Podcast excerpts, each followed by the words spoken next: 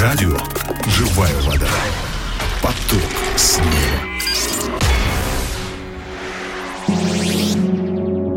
Дорогие друзья, здравствуйте, с вами Агапа Филипп, и сегодня я хотел бы вместе с вами поразмышлять над отрывком из Писания. Это послание к Ефесянам, 4 глава, стихи с 15 по 16.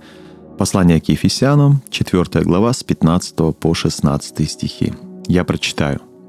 «Но истинной любовью все возвращали в того, который есть голова Христос, из которого все тело, составляемое и совокупляемое посредством всяких взаимно скрепляющих связей, при действии в свою меру каждого члена получает приращение для созидания самого себя в любви. Так, о чем здесь говорится? Апостол Павел учит церковь единству. Когда церковь в единстве, тогда она растет и успешно развивается, подобно телу, в котором все работает как положено. Он приводит несколько примеров того, как церкви быть единой. Во-первых, нужно всегда и во всем стремиться быть похожими на Христа. А во-вторых, строить Божию церковь нужно в любви друг к другу. Какие же уроки мы с вами можем извлечь для себя, исходя из этого места Писания? Ради Христа и ради созидания и развития Его церкви нам всем необходимо стремиться к единству. А для этого каждому верующему необходимо, во-первых, стремиться всегда и во всем быть похожим на Христа. Во-вторых, с любовью и уважением относиться к другим верующим. В-третьих, не отделять себя от святого общения с верующим.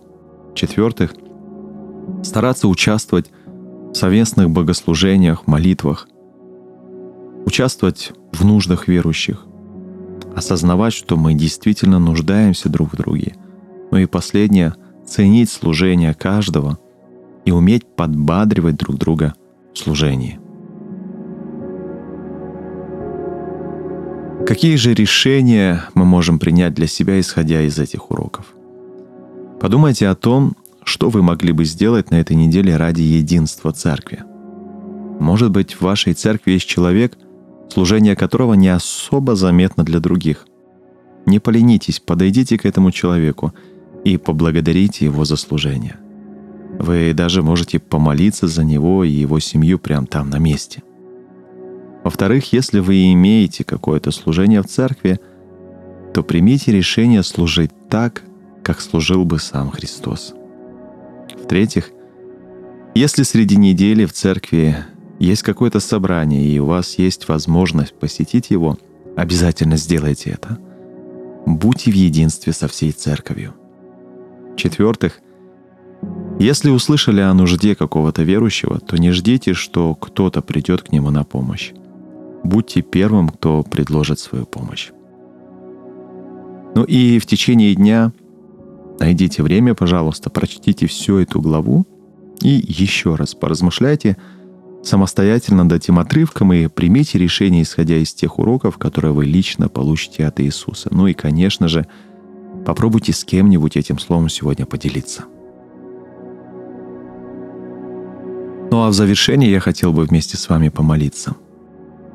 Дорогой Господь Иисус, ради Тебя, ради созидания Твоей Церкви и Твоего Царства на этой земле, помоги мне, пожалуйста, стремиться к единству с Твоей Церковью. Научи искренне любить и проявлять уважение к другим верующим. Научи участвовать в нуждах верующих. Помоги не отделять себя от других верующих, но искать возможности быть чаще вместе – чтобы неверующие люди, видя искреннюю любовь между нами, узнавали о нас, что мы действительно Твои ученики. Во имя Иисуса Христа я молился. Аминь.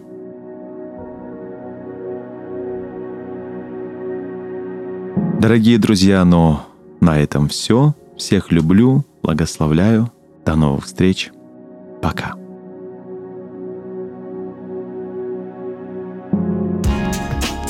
Радио «Живая вода». Поток снега.